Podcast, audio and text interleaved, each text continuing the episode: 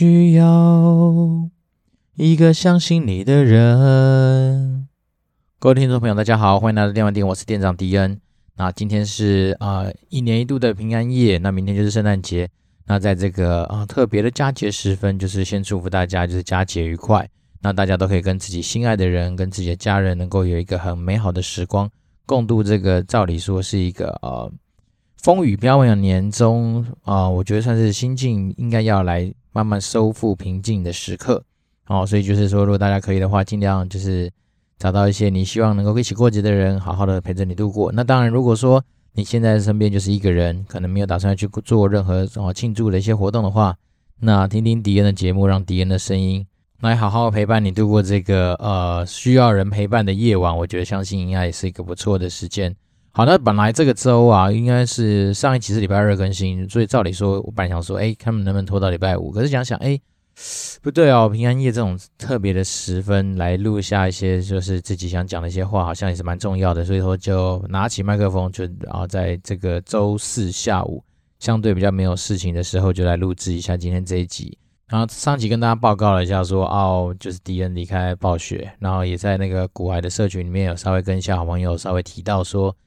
对啊，就是迪恩登出了暴雪，那蛮多人很多时候给的是一个错愕，就是说，哎呀，当时候是因为迪恩，所以我才去买了 Call of Duty 这样子游戏来玩啊。那那时候当下看到的时候，其实我心里面是还蛮感动的，就是没想到说，真的有人其实在可能我们也许在现实生活中没有这么多的接触跟交流，但是因为透过网络上面很多时候的一些话语上面的互动啊，能够让人对于迪恩产生一定的信任，那也在。就是用新台币默默给迪恩的一些产品给予支持，那我真的是万分感谢。那当然啊、我们都知道说，其实很多时候我们在人人在江湖走啊，其实很多时候就是靠着就是很多人对你的信任跟一些，我觉得算是那种就是无形中一点一滴累积起来自己的一个一个个人的一些品牌嘛。那我觉得这件事情上面，虽然说我们可能跟所谓的主委啊、百灵果啊，或是台通这种动辄几万人呼应响应的那种巨头比起来，我们可能还有很多的努力空间跟成长的空间，但是每每啊收到一些就是嗯很多听众或是很多那种就是可能在粉丝团上面给我的互动跟鼓励，其实说实在的啊，利用这个哦平安夜这个感性的时刻来感谢一下我这呃三四个月吧，就是做 p 开始以来的一些啊支持迪恩的听众，我真的觉得嗯很谢谢啦。那尤其是说在这种。我觉得啊，对我来讲，说实在的啊，真的是人生中少数啊、遇到的状况，就是说你可能不是在一个你百分之百愿意的情况之下离开了一个你可能真的百分之一百很喜欢的一个工作环境。那这样的机遇，我觉得蛮特别的。那你说心情上面不受影响，当然不可能啊。但是我觉得影响幅度没那么大，那只是说这种机遇很特别，所以在这种特别的时刻。能够感受到说来自于四面八方哦，很多人的鼓励啊，或者说肯定跟回馈，那我觉得非常的心安呐、啊。那真的是利用这样子一个特别的时分，虽然说今天不是感恩节哈，但是我觉得啊、很多时候啊，我自己很喜欢耶诞节的气氛，是因为我记得如果没有记错的话，好像以前大概大学开始吧，我都会跟我的同学开玩笑说，我每年其实就是在耶诞节的这前后，我一定会到台北市的新义区去走一走。好，因为我以前一直觉得说台北市信义区，就从那个市政府捷运站开始，一路走到一零一，你就会发现说那边真的是充满着那种耶诞节的气氛。那不管是说嗯百货公司所装饰的一些耶诞的一些装饰啊，那种大型的那个耶诞树，或是说很多啊、呃、充斥着耶耶诞节气氛的一些歌曲或音乐，那我就会觉得说，哎，让自己很多时候在好像以前小时候的电影啊，或是那种什么小鬼当家吧。好像有一集就在讲耶诞节相关的一些故事，然后你就会发现这种国外的一些耶诞气氛的东西，真的实际上能够在台湾哦，尤其是台北这个地方能够看到。所以以前我的习惯就是真的是啊，接近耶诞节的时候，一定不管是有没有伴，然后一个人也会跑去就是信义区那地方走一走看一看，就是让自己啊浸淫在说这个耶诞节的气氛当中。所以我个人是很喜欢这样子的一个环境啦。好，那今年当然比较特别是，小孩子越来越大啦，越来越懂事了嘛，所以今年我就可以开始跟他编撰一个耶诞老人的故事。那我一直跟他讲说，耶诞老人他其实只会送礼物给乖的小朋友。好，所以如果说他让我一直觉得他表现不好，然后我就会这样说，那我就会收集丑一。好，当你收集到坏坏三的话，那我可能就会跟耶诞老人说，诶，他已经有三次坏坏的一个表现，那可能就没有办法送礼物。诶，所以这几天用这几招还蛮有效的，就是我小孩子还，他当然他本来个性就还算蛮可以沟通的，那只是说在于有些东西他可能故意调皮或是故意怎么样的时候，我就搬出这个我说，哦，你已经集到一个坏坏了，如果你再集到两个或三个的话，一旦到三个你就没有礼物了，所以他到现在目前为止。都还是很期待，就是说耶诞礼物这件事情啊，而且是由耶诞老公公来送。好，那当然我们都知道说这东西可能也许到小孩子某一个年纪之后就没办法再去给他这么充满啊童话故事般的一些想象。不过如果能够做得到的话，我想说这是一个不错的方式，然后就来持持续的跟他做这样子比较善意的一个呃互动。好，但是我觉得有一件题外话，觉得蛮智障的，就是我老婆，因为其实我们早就已经帮我们小孩子买好礼物了嘛。那我昨天跑去 Costco 看到了一组蛮酷的那个赛车组，大概三台，然后它那按下去都会有引擎声，然后甚至开门会有开门声，所以其实蛮酷的。然后都是法，都是那种跑车，都是那种知名的跑车，什么 R 八啦、GT Four 啊等等的。好，然后最最有趣的是，昨天晚明晚上我们去接小孩之前，我还跟我老婆说，哎、那个你记得要把它东西藏好哦。然后老婆说没问题啊，藏好了。就最好笑的是晚上我婆我们把小孩子一接回来的时候，小孩子就跑去那个柜子底下，就看到说，诶，长长的，这是什么？然后当下我老婆就很尴尬的说，诶，没有啦，这是果。然后我就觉得说，真的是很白痴诶，就是你为什么会把一个啊、这种东西，你不把它藏在柜子里面，或藏在柜子里面的高处，甚至是你要藏在衣柜里面都好。你偏偏把它藏在一个开放空间的底下，就是基本上小孩子的高度是很容易看到的地方，然后所以当时我就觉得说天哪，怎么可以？然后这里印证了说我老婆其实应该是真的认真，从小就是没有那种太强的犯罪天分。好，因为毕竟这种我自己有，我常常跟人家开玩笑说，如果今天没有太多的那些呃念书的过程，或者说太多太多那种道德枷锁把我给绑住的话，我有时候都觉得我自己搞不好是像那个呃。神鬼交锋里面那样子的一个犯罪天才啊，就是说我可能稍微比较知道说怎么样去做一些小坏事，好，所以像这件事情来说哈，如果是我，一定不会把它放在这么开放、这么呃，就是小孩子容易发现的地方。那当然，我觉得也有可能是我老婆自己就是一个相对比较，诶，怎么讲，就是随性嘛，她就可能觉得说，反正只要把它藏在那边，基本上应该就 OK 的人，然后就少去做了，比如说打开柜子，把东西放到柜子里面这样子一个动作。好，那当然我们就把它糊弄过去了。那我不知道说到的时候，我小孩子拿到我们帮他准备的礼物，他会是一个怎么样的心情？不过就蛮值得期待今天晚上平安夜的这样的一个故事。好了，那嗯，因为毕竟敌人离开暴雪，其实也不算是什么太多东西可以讲哈。那当然，我觉得说，如果大家对于说在暴雪工作啊，或者说对于电玩业还是有什么样想要互动的东西的话，那当然都欢迎说我们可以透过不管是留言或是私讯的方式来让我知道，那我就会在。未来的集数中，好好跟大家分享。那今天我觉得还是要带大家回到我们之前说的，就是说我参加那个正大气研所举办的三天两夜的职涯营对面，那针对一些就是我还是觉得蛮厉害的一些呃总经理们的一些分享，做一些我自己新的看法上面的一些呃我自己的分享啦。好，那这次的主角是来自于两个，我跟我觉得蛮特别的，他那个安排搞不好也是经过设计的。一个是来自于那个呃华硕的协理，然后。另外一位呃分享人是那个明基友达基金会的董事长，所以那时候我看到这样，我觉得这个标题就很好下啊，就是 BenQ 大战华硕，或者华硕 Ben 大战 BenQ 都可以啊。然后但是你就发现说，哦，原来其实啊，并不是有的时候你当到所谓的高层，你的演讲就一定会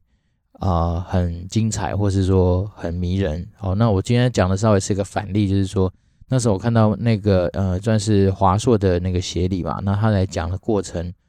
嗯，我觉得蛮多东西是可以跟大家分享，是说，因为虽然说简报这种东西每一个人习惯的方式不一样，但是你对于简报所呈现出来的东西的一个大纲，或是说它的逻辑性，似乎你还是要有一定自己的呃思考脉络。然后甚至是说，今天请你来讲的一些主题是可能有关于说外派经验的分享啊，或者是说对于那种跨国工作的一些经验的分享。好，不过他老兄就是蛮可惜的，都是一直在讲说华硕好棒棒，哦，本土品牌打进全世界。那我们总部在台湾，所以其实有时候在选择工作的时候，可以考虑一下本土的品牌等等等。然后讲了很多都是有关于他们华硕人才培育计划的一些项目啊，然后用了很多我觉得我自己的本来不太能够理解的一些专有名词啊，什么 GTP 啦，什么他们一些什么 program 的名字等等。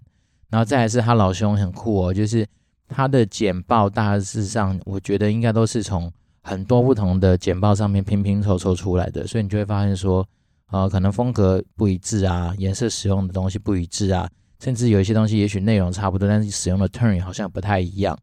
那我觉得这个东西它算是一个蛮不错的一个反例啦，就是说，当我们知道在做简报的时候，很多时候并不是说你把那些东西弄出来，好像出去就可以应付了事。那我相信底下的学弟妹很多人跟我想法是一样的，因为晚上我们都有快速的交流一下。那大家就有说，诶，其实有点不太知道他的那个一开始切入的重点跟主题是什么。然后再来是说，他们都感觉到说，那种简报制作上面可能相对比较粗糙的部分。哦，所以我是觉得说，其实啊，我们出来社会跟在职场上面工作，有很多时候并不是说单单只是你今天职务够高，很多人就一定会信服你。那当然，我觉得这也就是另外一个责任跟压力，就是说，当我们今天努力的往前冲刺，往自己的呃高。的一些职位去追求的同时，其实你也要不断的提升你自己，不管是在任何场合上面提出来的一些，呃，你自己的形象也好，或是说你今天自己准备拿出来的东西也罢，就是说这种东西它就是真的能够代表你这一个人的呃可能品牌嘛。我们日常在讲这件事情。那另外一件事情，我觉得那时候看到他的投影片，我觉得呃，他甚至他的演讲啦，我觉得呼应一件事情，就是说当世代交替存在的时候，连你举的例子。可能都会成为一个很有很危险的事情。好，就像我们前一集才讲到，就是说有关于我们在探讨说，哦，Gen X Y Z 的人，他可能在原生世代所接触的东西不同，所以大家在很多能够产生共鸣的东西也不同。好，那老兄就一直在那边讲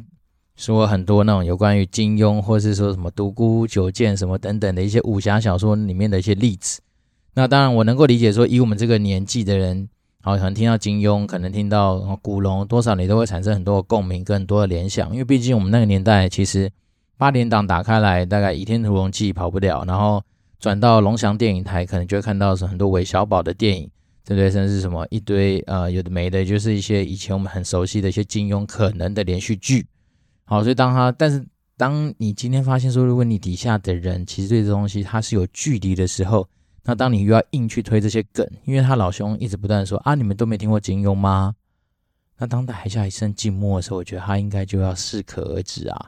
对，不过他还是一直在强调说，哦，反正我们就是他的大方向是告诉你说，当我们今天以为很多招式都要一个一个把它拿出来用才是你的招式的时候，其实最重要的反而是你要把这些招式内化。当它内化成一个东西的时候。成为你自己的东西的时候，其实他等于没有招式，所以他是想强调是这件事情。不过他用的例子就是说，好像什么嗯，独孤九剑还是什么鬼，我忘记他那个东西。然后是说，反正那个不是打到最后就是你要忘记你姓什么，还是什么？呃，那叫什么《倚天屠龙记》里面那个谁，张无忌说用到什么？那是什么？呃，九阳神功吗？还是什么功？我忘了。反正在电影面他不是有讲到说，哎，你还叫你还记不记得你叫什么名字啊？然后怎么样怎么样？他说忘记忘记忘记。我相信那个协理他其实想要强调的一件事情就是“此时无招胜有招”了，就是说你今天所有学到的那些啊、外招，你应该要内化成自己的内功心法，然后变成是你自己协议里面的一部分。只是说你今天用这个例子，然后没办法产生共鸣的时候，很多时候我觉得效果上其实还蛮悲剧的啦。那当然哦，我现在一时之间我也想当然想不太到说，如果我今天来讲，我会用什么样的举例方式。不过我可能至少在搜寻标题的时候，可能会去找找说，哎。可能从《鬼灭之刃》啊，那 even 海贼王啊，或者是说可能最近稍微比较红，大家能够接受到的一些电影、动画等等的一些题材，去思考说我怎么样把这样子一个所谓的“此时无招胜有招”这样子的意境，然后结合就是时下就是你的 TA、你的听众比较能够接受到的一些例子。好，那你能说简报简不简单？其实有时候简报说简单也很简单，因为它就上去，有些人就是可以照着就说啊，好像在念书一样把它念完。但是它难也是难在是说，如果你今天要做的有特色，做的有个性，其实很多时候你光是从你了解你的 TA 开始，你就要去做很多的思考。那这边当然就是一个题外话补充，像我以前在做，甚至现在也是啊。当我在做一些所谓的呃简报分享的的机会的时候，我都会去问问主办人或是邀请我的人，去告诉我一些更多有关于就是聆听者的背景或者聆听者的一些基本资讯。那这样子好让我说在简报之前，其实我就可以稍微思考说有没有哪些梗或哪些点，至少我能够引发大家跟我产生一些共鸣啦。那甚至是至少说不要我一厢情愿的提出一些例子，可是下面人根本听不懂。那这样其实真的，我觉得不只是三条线，那可能真的是台八线或台九线，就是身上全都是线的那种尴尬感。好，那那一天就是啊、我觉得嗯，算是不错的一个体验，就是说原来简报的高低差可以差异到这么大。因为那天是那个华硕的协理先讲，然后之后接的是那个 Thank you，就是呃明基友达基金基金会董事长的一个分享。那那个呃那个明基友达基金会董事长他的分享，其实我今年是听了第三年。那当然，我觉得他的简报技巧跟他使用的一些风格方式，其实就是我觉得基本上他们那时候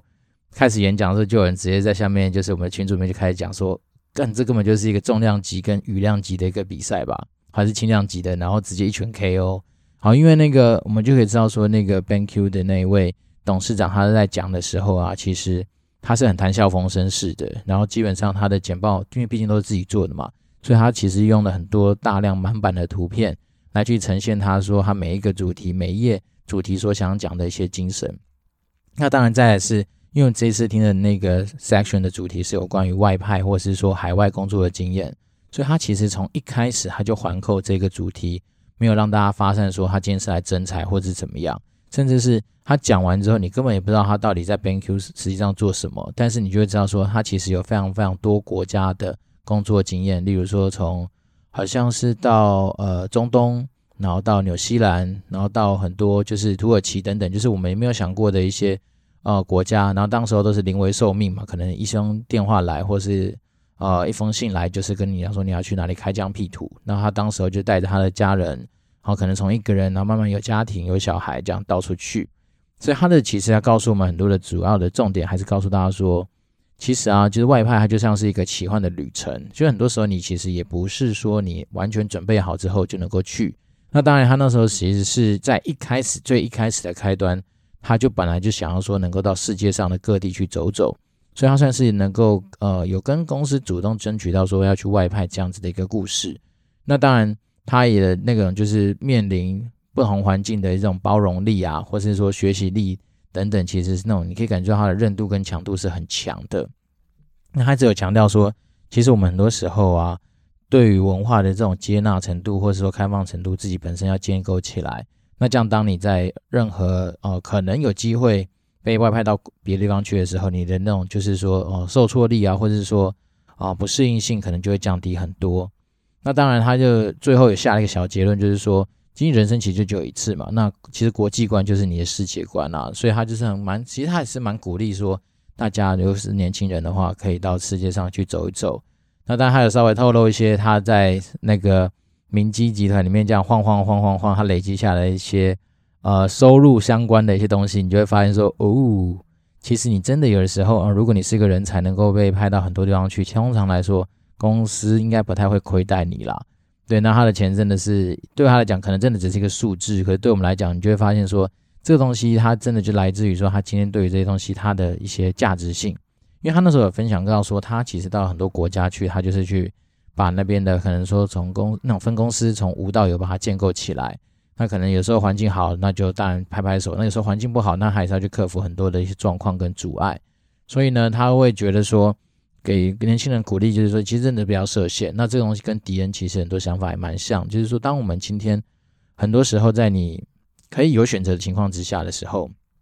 你就不用太去局限说你只能够怎么样。然后，当然，我觉得自信心拿出来吧，因为我自己觉得说，每一个呃年轻人或者每一个人其实都有自己强的地方。那很多时候只是在于你愿不愿意跨出那一步。好，那我自己在呃暴雪服务的经验。就是说，其实我们在外商里面确实还是有看到很多同仁，其实你的英文程度也许真的没有到所谓大家想象中的这么流利、这么好。好，所以我觉得说，大家就是呃敢讲，然后肯沟通，可以沟通，其实我觉得就可以克服掉基本上百分之八十五甚至九十以上的一些问题啦。那就像 even 是我自己有的时候说实在的，你在实际上工作上面有时候那种康扣，你看不到对方的脸或嘴的时候。那他们讲话如果太快啊，或者说有时候咬字含糊不清，或是刚好就是刚好没睡醒，所以有时候你会发现那个讲的话，其实有时候你也没办法很百分百的掌握到说他到底在讲什么。那我们只能说，当然永远都记得嘛，抓住关键字，然后最后会后，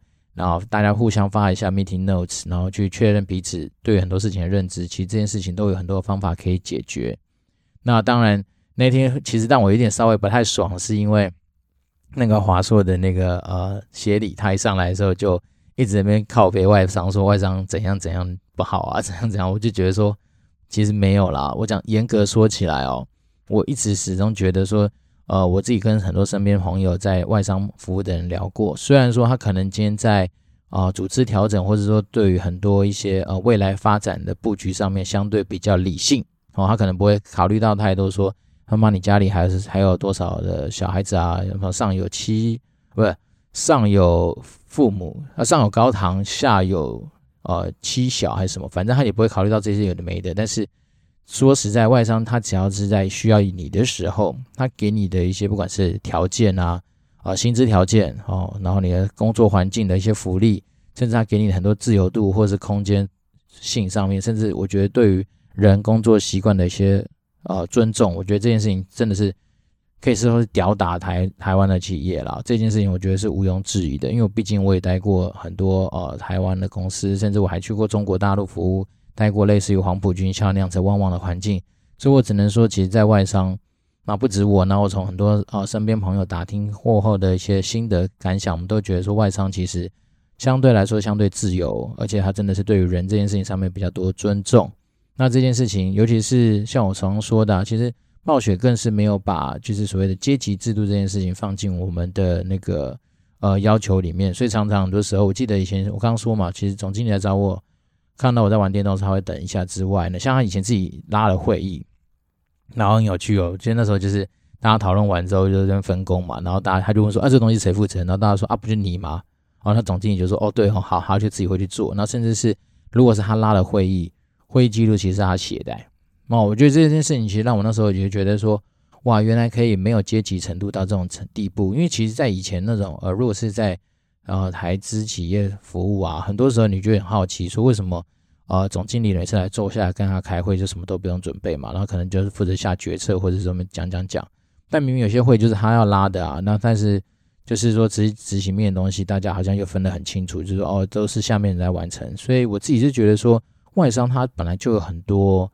呃，我自己觉得，就是你要去学东西，你要去那边看到不一样的一些环境，甚至是你想要知道说，怎么样去把钱砸在一些你可能没有想象过的一些啊制度啊、训练啊，或是呃人员的一些资源给予上面。我觉得外商这件事情相对敢做，好，包括说你可能用的一些工具就是比人家好用，那包括你可能在办公室坐的椅子就是很爽。哦，我们那时候跟他开玩笑说。哎，我们的椅子真的是办公室的椅子，一张大概定价好像是六万多的那个嘛。然后上次在古玩的 Telegram 上面有跟大家讲过，说我们公司每个员工都是做这个。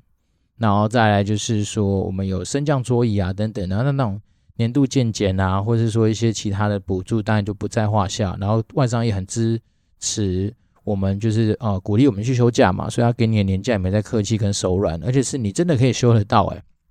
就不是说很多那种。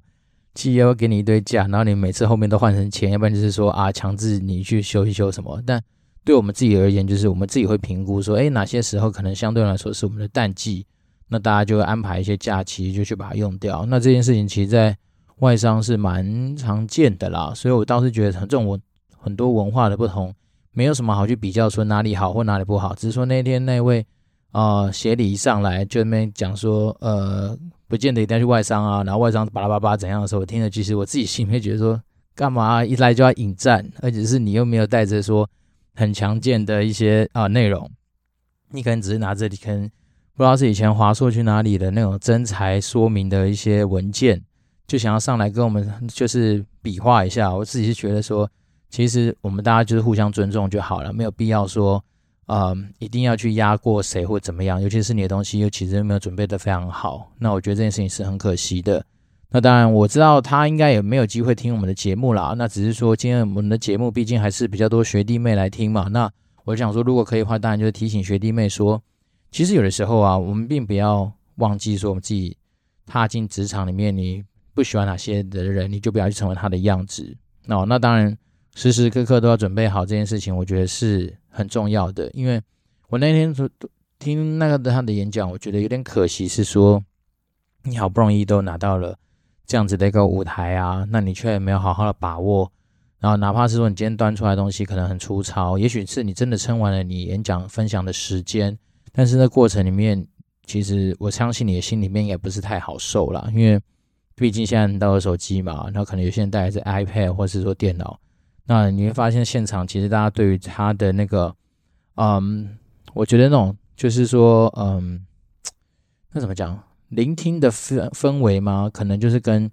其他人一比，你就会发现其实差异蛮大的。那我自己觉得说，啊、术业专攻，好，也许他在他的一些不管是业务或什么样技术的领域，也许真的很棒很强，好，但是可能简报这件事情，还是真的会有一些人有他的专业性在。那当然，至于你如果说今天可能本来就不习惯做这件事情，那也不代表你不能够进步啊。那对，那甚至说投影片的架构跟投影片的一些准备上面。我倒是觉得这个东西真的就是责无旁贷啦，就是没有说什么经验足不足，只是在于想不想做而已。甚至是现在说实在的，外面一堆人可以帮你外包做投影片，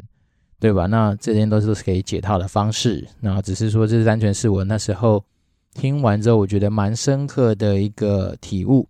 好了，那反正就是简单提醒大家一下，就是如果你不喜欢成为什么样子，你就不要往那个方向去走。好，那今天财财报白话说的主角，我想。最近如果大家有在注意啊，除了说就是国内的那个鸡巴鸡十嘛跑来跑去，然后造成我们什么本土感染之外，那你会发现说好像国外有发现什么变种